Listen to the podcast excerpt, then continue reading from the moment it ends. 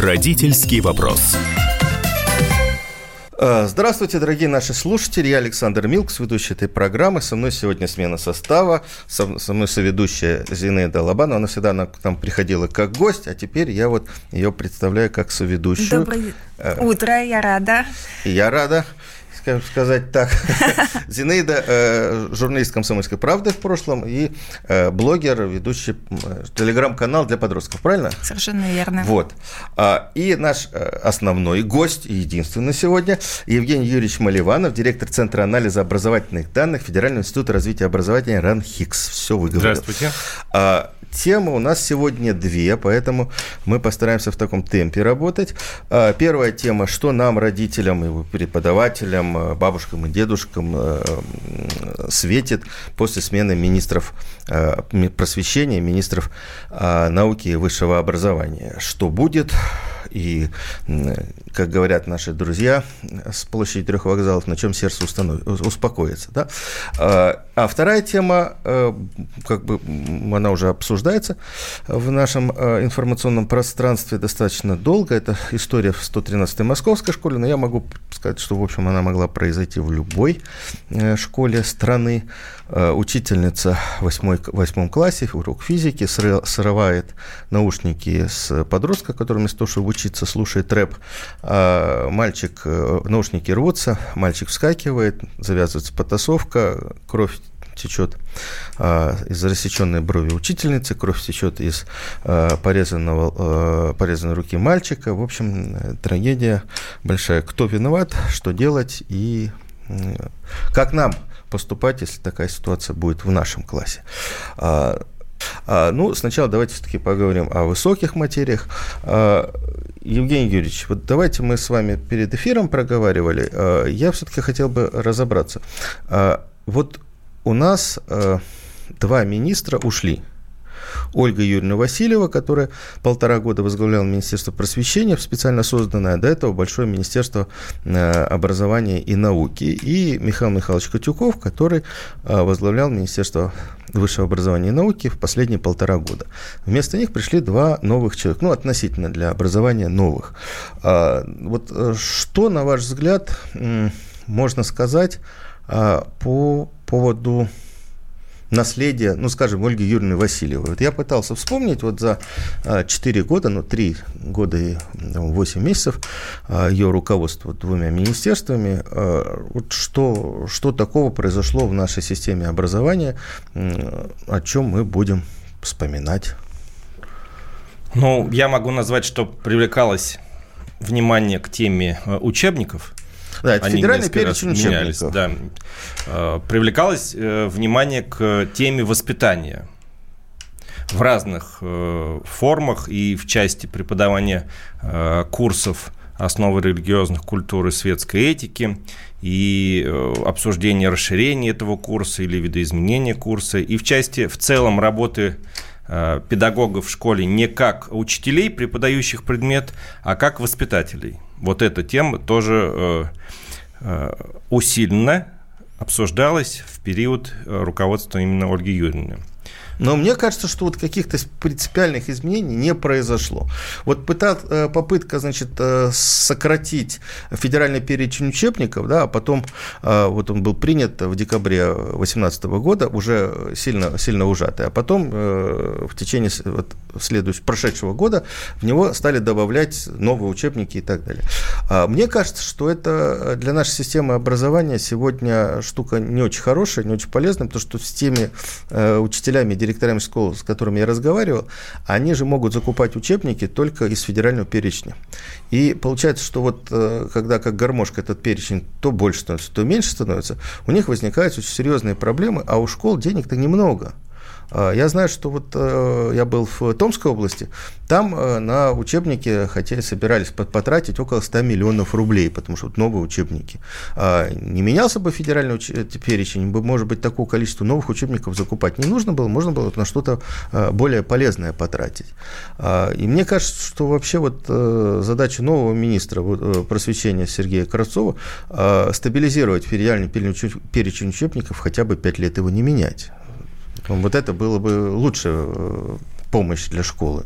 Я с, этим, я с этим соглашусь, потому что даже не в томских школах, а даже в московских школах, где, казалось бы, всего в избытке, но даже э, здесь зачастую продолжалось обучение по учебникам, которые не успевали закупить, э, обновляя те учебники, которые уже вышли из федерального перечня, и э, заменить их не, см- не смогли в короткий период, теми учебниками, которые появились в федеральном перечне, поскольку все-таки учебники достаточно инерционный э, процесс их передачи э, от одних учеников к другим и хранить их тоже возникает вопрос, где... А к этому добавилась еще тоже в период именно Ольги Юрьевны тема, связанная с переходом от бумажных учебников к электронным, но быстро э, выяснилось, что работать с электронными учебниками сложно в ситуации ограничения использования личных гаджетов в школе. Это тоже одно из, э, одна из тем, которая была озвучена именно Ольгой Юрьевной. Ограничение использования электронных устройств личных в школе.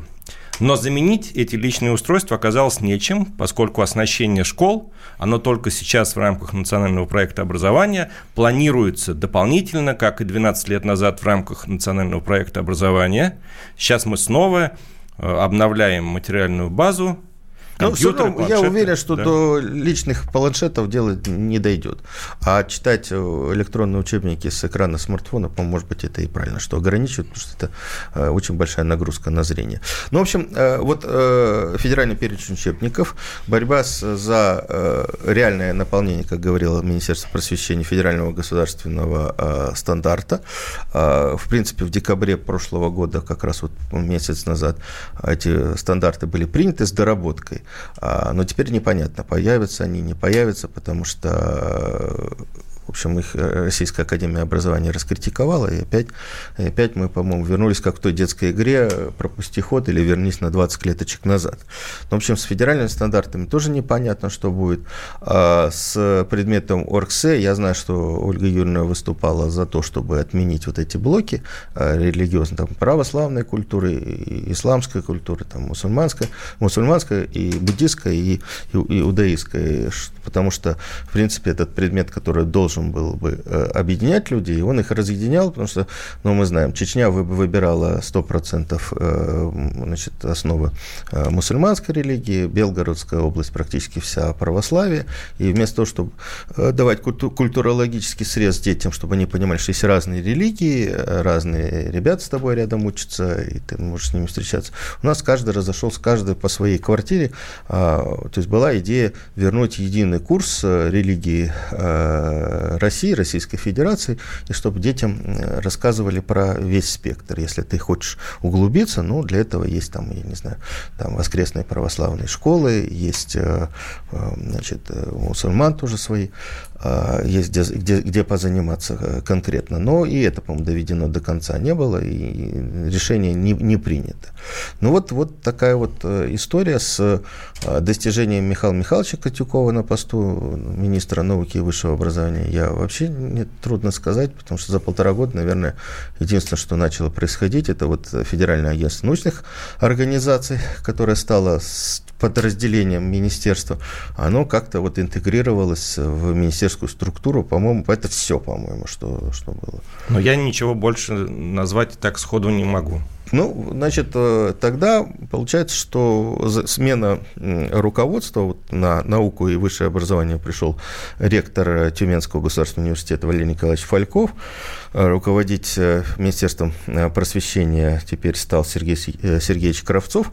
Я так понимаю, представление Фалькова будет только завтра в Министерстве науки и высшего образования, а вот представление Сергея Сергеевича состоялось в четверг, и там очень интересно, что те задачи, которые озвучила для него э, Голикова, вице-премьер, э, который представляла его, они все финансовые. Если мы представляем Кравцова как бывшего, ну, до недавнего времени руководителя э, Рособорнадзора, то это надзорные функции плюс проведение ЕГЭ, ОГЭ и всероссийские проверочные работы, которые учителя, конечно, вспоминают далеко не всегда радостно. А теперь у него, э, в общем-то, финансовые задачи. Первое, к 11 февраля он должен доложить о том, сколько мест не хватает в школах для выполнения задачи э, ликвидации третьей смены – значит, э, потом он должен э, разработать механизм, чтобы уже к 1 сентября учителя, классные руководители, они у нас их больше 800 тысяч получали по 5 тысяч рублей. А следующее, что ему значит, вменено, это организация горячих завтраков, не горячих, горячего питания, горячего в, питания школе. в начальной школе а, с 1 по 4 класс. То есть это все распределение финансов. Вот у нас сейчас небольшой перерыв, и я хотел бы после а, перерыва с вами обсудить вообще, а, он что у нас, финансист, организатор. Вот, вот, давайте вспомним его биографию, просто чтобы понимать, насколько это для него э, близко и э, насколько мы получим э, нужный результат. А я напоминаю, я напоминаю, у нас сейчас в студии Евгений Юрьевич Маливанов, директор Центра анализа образовательных данных Федерального института развития образования Зинаида Лобанова, которая пока молчит, но я понимаю, что ты ждешь второй части нашего разговора. Я Александр Милкс. Родительский вопрос. Самара 98,2. Ростов-на-Дону. Иркутск. 89,8. 91,5. Владивосток. 94. Калининград. 107,2. Я влюблен в тебя, Россия. Казань. 98,0. Нижний Новгород. 92,8. Санкт-Петербург. 92,2. Волгоград. Москва. 97,2. Радио «Комсомольская правда». Слушает вся страна.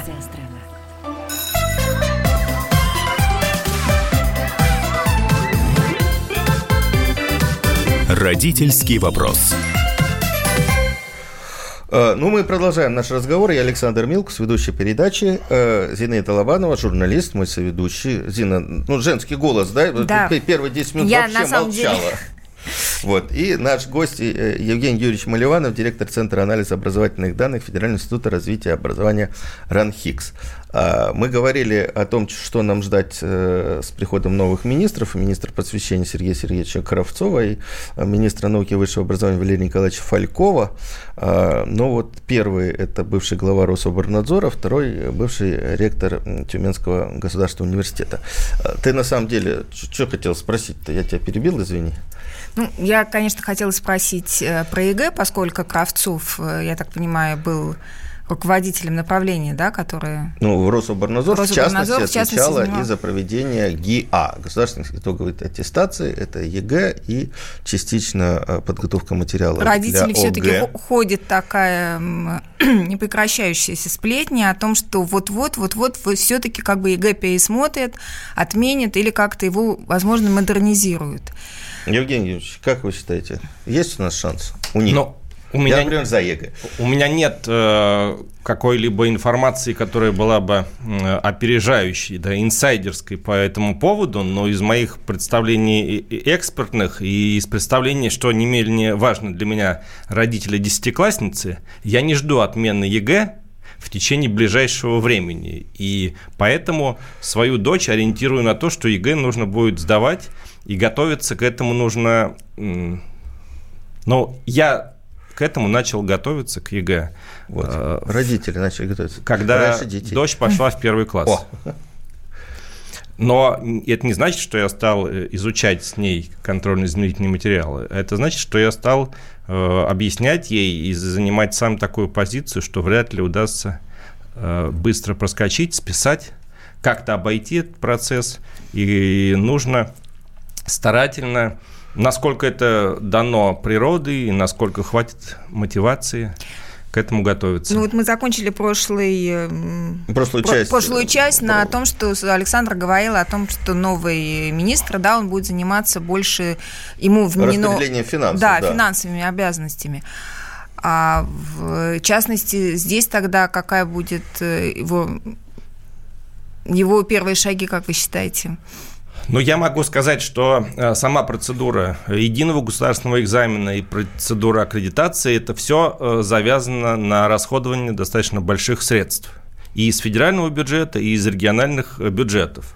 Поэтому с темой оперативного и эффективного расходования средств Сергей Сергеевич был знаком и ранее. Здесь просто важно добавить, что мы все ассоциируем его с работой в Рособорнадзоре, но он и до этого два года работал уже в Министерстве образования и науки. И эти два года он занимался доведением средней зарплаты учителей до уровня средней зарплаты по экономике региона. Это было в 2012 году, с 12 по 13. Между прочим, самое сложное время, когда надо было убедить регионы, э, в общем, выделять деньги на учительство. И поэтому он и в этот момент уже э, имел практику оперативного взаимодействия с руководителями субъектов Российской Федерации, с региональными министрами по решению этой задачи.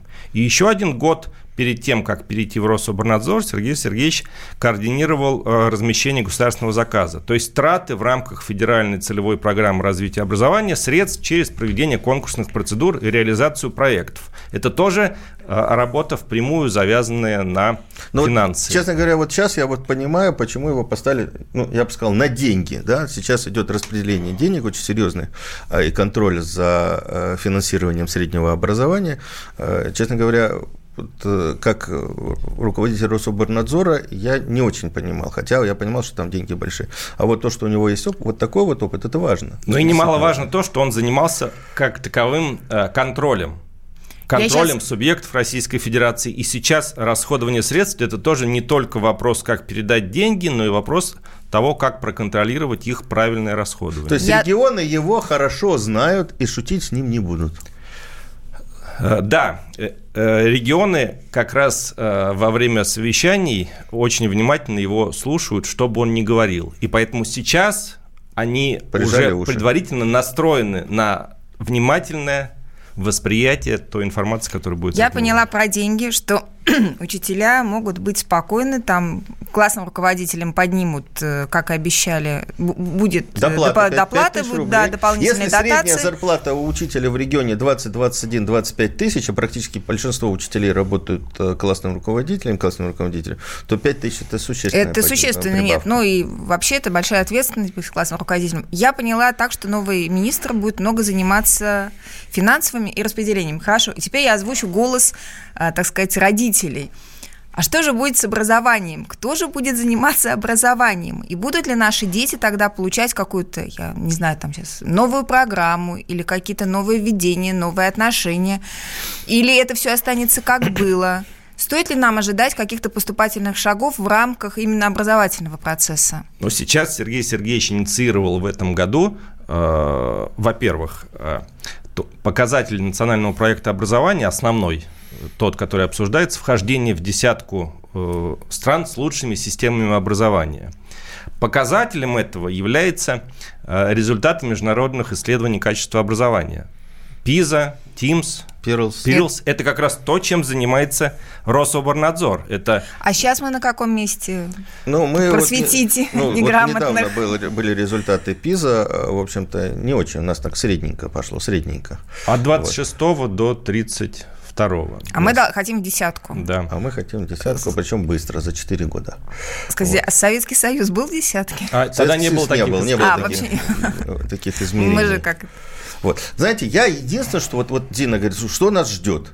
Вот я бы очень просил образовательное начальство только об одном. Хватит реформ. Дайте 5 лет, хотя бы 5 лет передышки чтобы федеральный перечень учебников был стабильный, чтобы федеральные государственные стандарты были стабильными, чтобы правила игры были понятны, не надо больше нас реформировать, дайте подышать. Вот пусть вот Сергей Сергеевич распределяет финансы, там, отвечает за горячее питание, за строительство новых школ, за правильное там, технологию строительства э, вот, помещений для школ и, и так далее. Вот, может, я ошибаюсь. Как, как родитель я тоже за это. А, а как э, эксперт по образовательным данным могу сказать, что есть же национальный проект образования, который реализуется с 2019 года и будет реализовываться до 2024. Это тоже предмет ведения Министерства просвещения. И в национальном проекте образования одно из направлений – это модернизация стандартов. Поэтому как бы то ни было, в каком-либо виде стандарты должны будут быть моди- модернизированы. в этот момент родители вздрогнули, я уверена, от слова модернизации стандартов. Ну, я надеюсь, что это будет так, как... Низенько, низенько. Э, Нет, я очень, э, я очень рассчитываю на то, что это будет незаметно.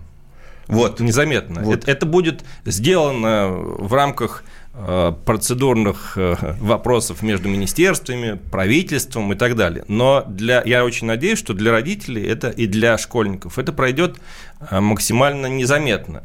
То есть учителя э, получат новые установки о том, ну, например, что желательно в учебном материале распределить между годами, а дети этого не заметят. Хочется надеяться. Так, с э, Кравцом более-менее разобрались. Вот э, что вы думаете по поводу прихода на науку и высшее образование Валерия Николаевича Фалькова? Я его не знаю. Вот я э, из людей, которые там в первом эшелоне системы образования, к сожалению, про Фалькова э, знаю только то, что он отстроил фантастический вуз. Мне э, многие люди из разных сфер говорили, что там и наука очень здорово развивается, и очень много приезжает исследователей из-за рубежа, они получают гранты. А, В общем, развитие этого вуза какое-то фантастическое. Больше, больше ничего. Но это не значит, что он может быть министром науки и высшего образования. Но на протяжении длительного времени, по крайней мере, двух с половиной, если не трех десятков лет, традиционно министром э, образования э, являлся ректор в прошлом. А, Вот э, Да ладно, ну почему? Филиппов и все. Э, нет, и Филиппов, и Ягодин. Иванов, и Ягодин. Ну, Ягодин, же Советский Да. Союз, вспомним. Но э, несколько из, эт- из этого... А, Ливанов, да, Ливанов. Да, да, то есть почти Да. все. Несколько из этого выбивался э, Фурсенко из этой традиции, но он тоже был руководителем научного вуза. А вот Васильева и Ктюков не были ректорами.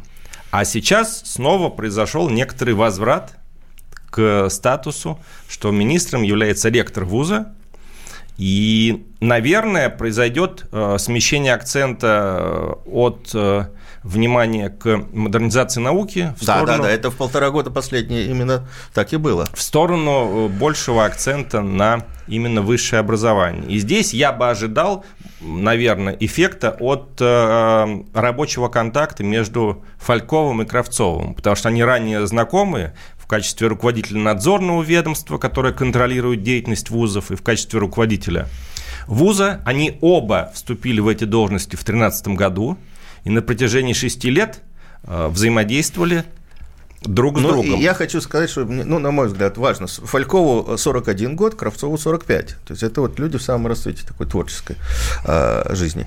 А, мы переключимся вот через э, после новостей на другую нашу тему. Я напоминаю, у нас в студии Евгений Юрьевич Маливан, директор Центра анализа образовательных данных Федерального института развития образования. Э, И мы, ведущие этой программы, Зинаида Лобанова и э, Александр Милкус. 8 800 200 ровно 9702. Звоните нам.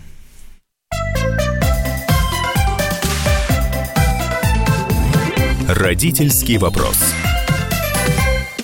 Политика. Владимир Путин приехал в Японию на саммит больших Экономика. Покупательная способность тех денег, которые вы... Аналитика. происходит правильно, а что происходит Технологии. В последнее время все чаще говорят о мошенничестве с электронными подписями. Музыка. Всем привет! Вы слушаете «Мир музыки». Комсомольская правда. Радио для тебя.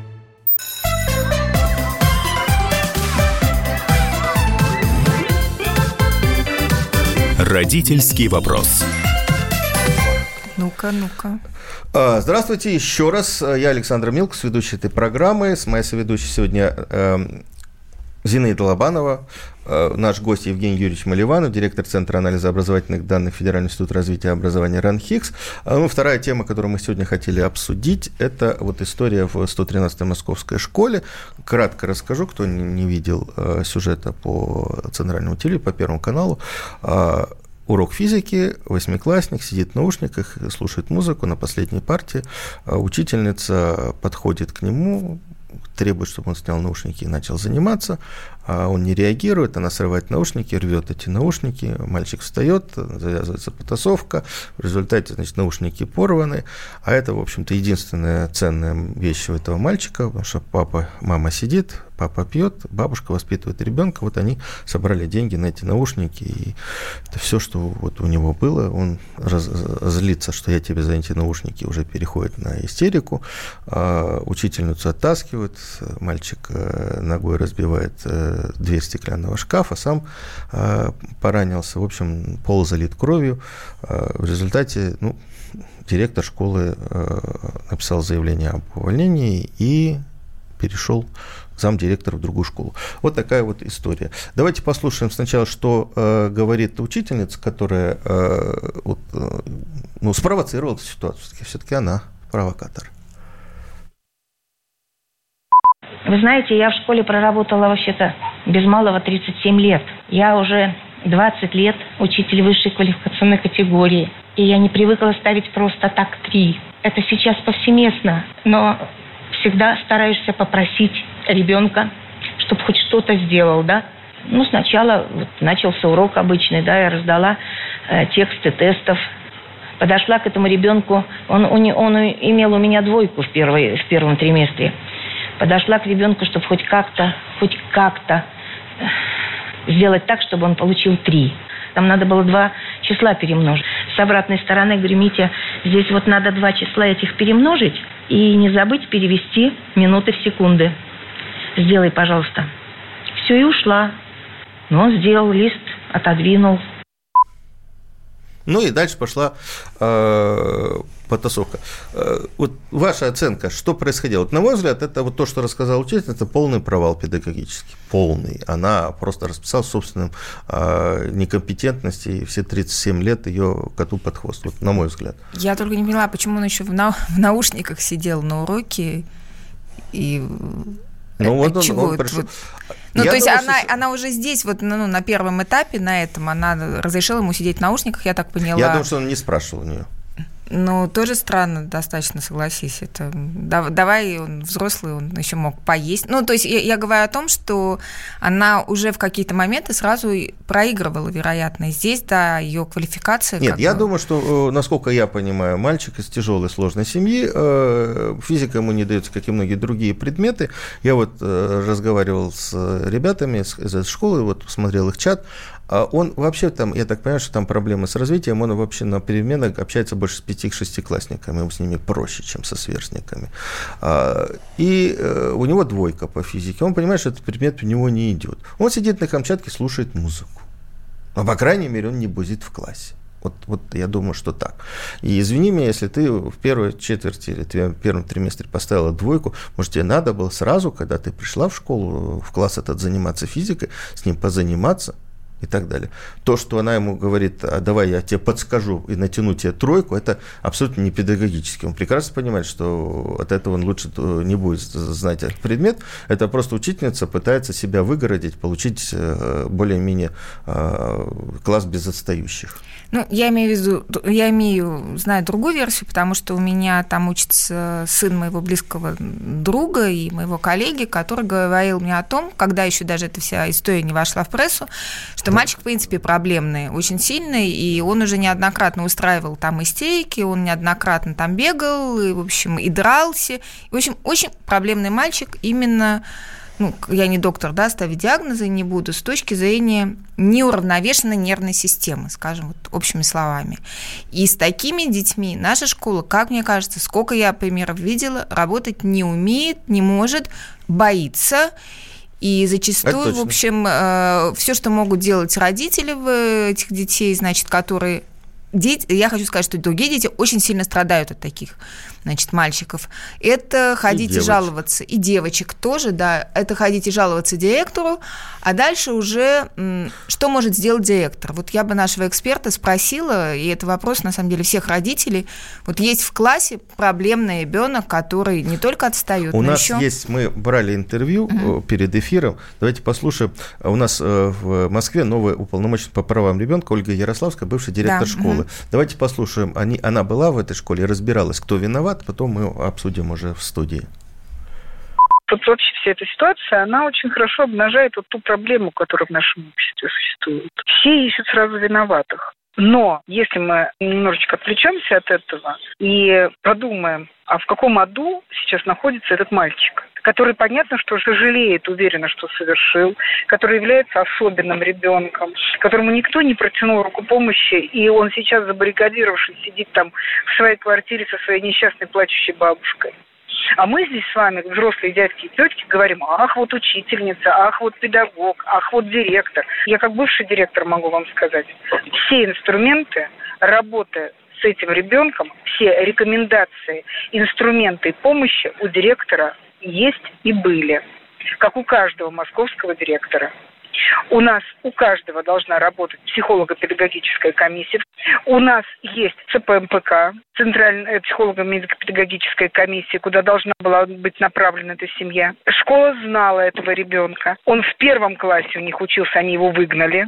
Они потом приняли его по месту жительства, потому что, видно, не могли отказать. Но при этом они ничего не сделали для того, чтобы помочь и скорректировать поведение этого ребенка, а обязаны это делать. Говорить о том, что вот, у нас сейчас подростки жестокие, он сейчас учительница, потом он моего дитятку обидит. Если бы школа работала с этим подростком системно, и если бы она ему оказала всяческую поддержку, не было бы этого случая.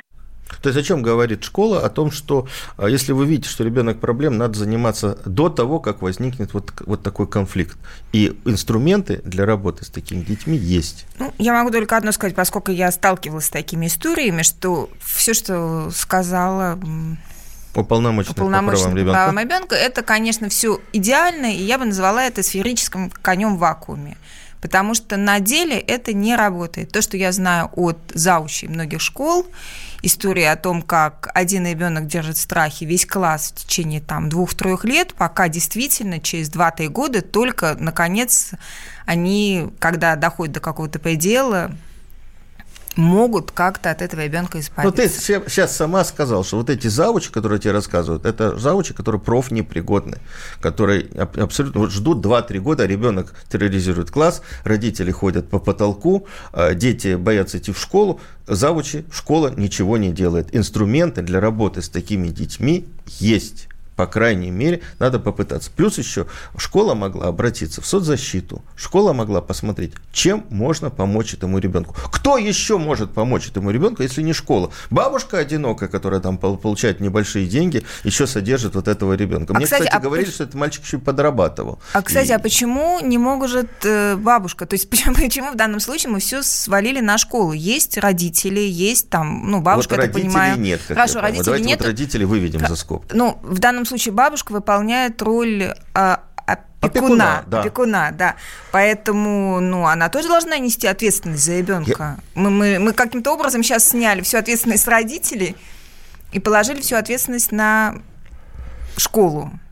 И по этому поводу мы спросили Ольгу Ярославскую. Давай послушаем. Как раз вот, вот Хорошо, ты задала те прямо... вопросы, которые мы задали заранее. Вот это профессионализм называется.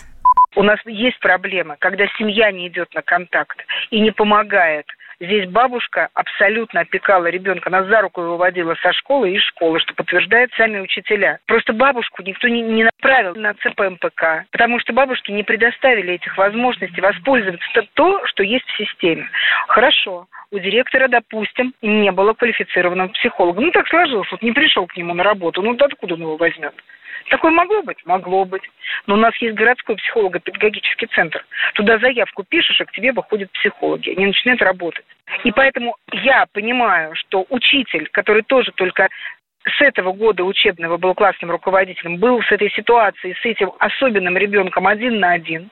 Никто учителя с ее огромным стажем не научил работать с такими особенными детьми, потому что это специальное знание. Это не знание педагогики, это знание физиологии подростка и физиологии вот тех э, когнитивных нарушений, которые у этого ребенка. И надо было научить педагогу, это должны были сделать специалисты которых директор не нанял на работу.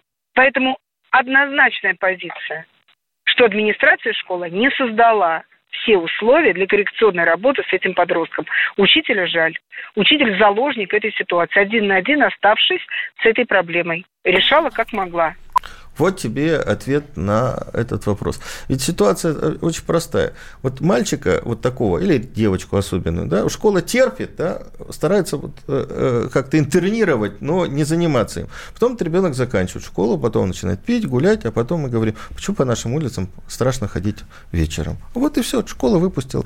Э, мы вернемся буквально через две минуты. Я напоминаю, на студии Евгений Юрьевич Маливанов, директор Центра анализа образовательных данных Федерального института развития образования.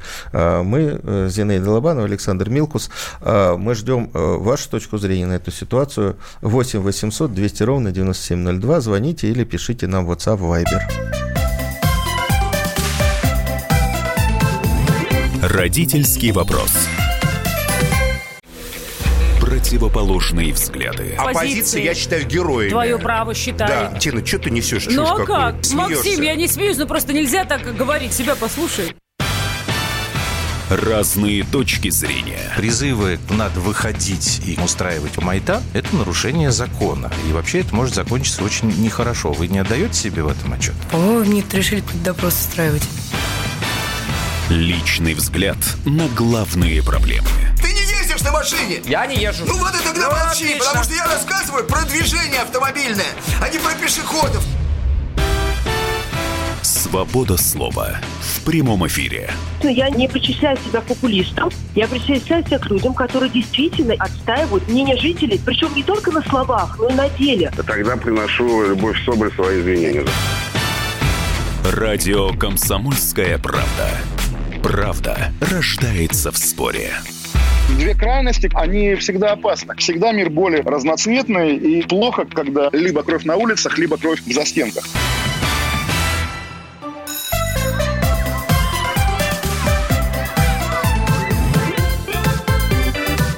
Родительский вопрос. Мы продолжаем наш разговор. У нас есть звонок. Давайте мы сразу поговорим. Я напомню, я Александр Милкус, Зинаида Лобанова и наш эксперт Евгений Юрьевич Маливанов, директор Центра анализа образовательных данных Федерального института развития образования.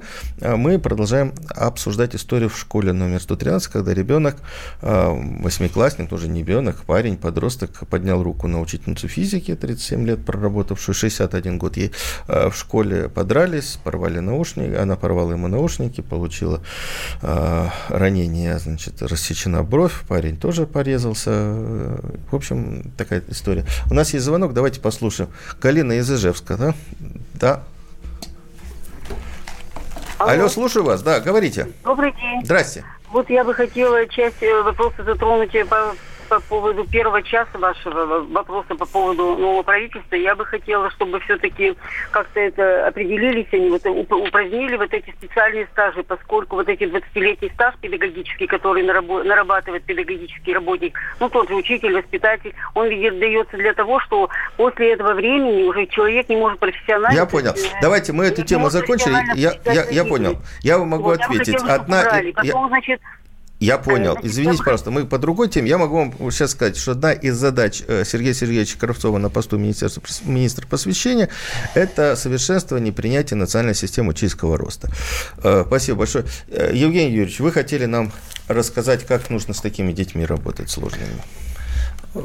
Ну, из той информации, которая звучала в СМИ, в обсуждениях, Э, там фигурировали э, родители, родственники, учитель, директор, но нигде не возникали такие специалисты, как дефектолог или э, специалист-психолог в школе.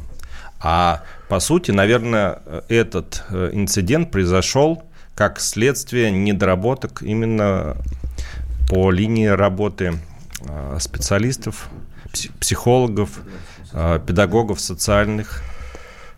И э, я сам по образованию дефектолог, и я бы, если представить себя на месте э, учительницы, я бы в данном случае не стал бы, зная уже ребенка, э, публично как-либо воздействовать, ну, например, э, ограничивая его, отнимая у него наушники, зная уже, вот эту предысторию, ту информацию, которую позже э, озвучили в СМИ, зная ситуацию в семье. А, поскольку по вот видеозаписям Ведь это тоже одна из э, линий изменений в сфере образования. Везде и все записывается, фиксируется, и информация э, сохраняется. И мы, видя эту ситуацию, мы ее видели в том числе через камеры ви- видеонаблюдения, установленные в классе. Вот говорят, что она создает стресс, само видеонаблюдение постоянное, а вот в таком случае оно позволяет увидеть эту картину объективно, не в пересказе, а так, как это было на самом деле. И на самом деле действительно ребенок сорвался. Он сидел э, погруженный, да, наверное, в стрессе, да, наверное, переживая, что у него ничего не получается. И здесь э, отняли у него его э, самую ценную вещь. самую ценную вещь наушники. И он вроде как по рассказам хорошо относился к учительнице, но тем не менее ее ударил, а после этого уже не смог очень долго успокоиться и начал крушить все вокруг. И я бы лично задал вопрос, э, что, наверное, раз так, нужно устанавливать в классах мебель, в которой стекла не будут биться. Ну, например, раз у нас э, год от года не сокращается, а увеличивается количество детей, которым требуется инклюзивное образование. Мы под словами инклюзивное э, образование подразумеваем, ну, на коляске ребенок или слабовидящий, но ведь это может быть еще и эпилепсия, к чему нужно быть готовым. Ну, какие-то девиантные и сахарный, отклонения. Да, диабет и отклоняющееся поведение с а точки зрения диабет, психики. кстати, провоцирует тоже достаточно серьезные всплески Да. настроения и перепадов. Это тоже... э, И, и вот этот, э, этот инцидент, это то, что ставит заново вопрос, готова ли э, российская система образования к инклюзивному образованию. Ведь это Ну, тоже мы же знаем с вами, Евгений Юрьевич, ответ. Не готовы, потому что у нас не хватает в школе психологов, у нас не хватает дефектологов, у нас не хватает логопедов, специалистов нет. Была вот, кстати, вот э, при Ольге Юрьевне принята концепция развития психолого-педагогической э, службы в, школах, но денег на их- них нету. Пока подготовят программу, пока подготовят людей, пока люди придут в школы, а в школах они еще э, ставки должны получить. Они не входят пока в э, псих- э, педагогический коллектив. Они получают еще меньше, чем обычный учитель. И вот какая у нас проблема. Давайте мы послушаем э, Ольгу Ярославскую, уполномоченную по правам ребенка. Мы ее спросили, а что, что теперь делать в этой ситуации? Преподавательскому составу надо провести аудит. Там этого нет. Аудит таких особенных детей. И создать психолого-педагогический консилиум. Если такие дети есть, значит, у каждого такого ребенка должен быть свой индивидуальный маршрут коррекционной работы. А педагоги должны быть вовлечены, и они должны понимать, какой ребенок сидит у них в классе. Что можно, что нельзя, как к этому ребенку подходить, как с ним разговаривать громко, тихо. Можно его трогать, нельзя его трогать. Да вообще каждого, никакого ребенка вообще-то трогать-то нельзя. А теперь пускай работают специалисты. Надеюсь, что они помогут, городской центр придет и разрулит. Надо было это делать вовремя, а не тогда, когда вот это произошло уже. Ну, это вот практически то, что и, и вы говорили.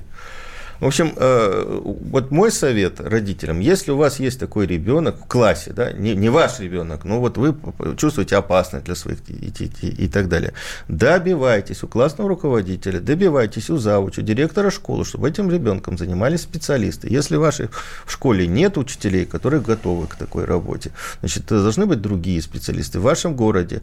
А Я знаю, что сейчас вот э, была э, волна и создавали э, психолого-педагогические центры э, в средних городах, в крупных городах. Э, Есть в этом, э, по крайней мере, искать нужно специалиста и что-то с- и что-то с этим делать.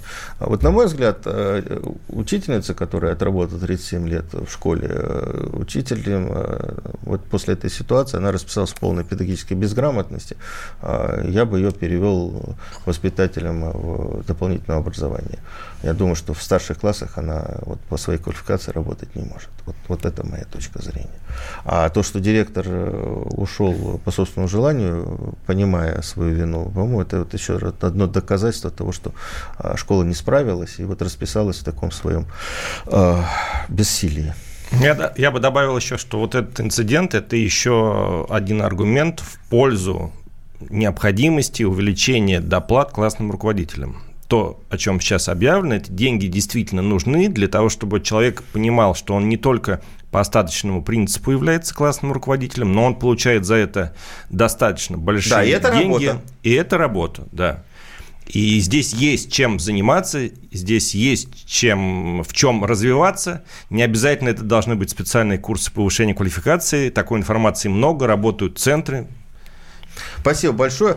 А, у нас, к сожалению, заканчивается время. Я напоминаю, у нас в студии Евгений Юрьевич Маливан, директор Центра анализа образовательных данных, а, данных Федерального института развития образования. А, мы, Александр Милкус, Зинаида Лобанова, сегодня вели эту программу. Если вы хотите, вы можете буквально через час послушать эту э, программу на сайте радио. Родительский вопрос. Новое время диктует новые правила – ты не позволяешь себе подолгу быть привязанным к одному месту. Ты думаешь об удобстве, скорости и доступности информации. Именно поэтому мы сделали совершенно новую версию мобильного приложения «Радио Комсомольская правда». Современный интерфейс и обширный набор полезных функций. Возможность слушать нас в дороге, как на iOS, так и на Android. В режиме онлайн и подкасты. «Комсомольская правда». Всегда рядом. Радио жизни. Радио для тебя.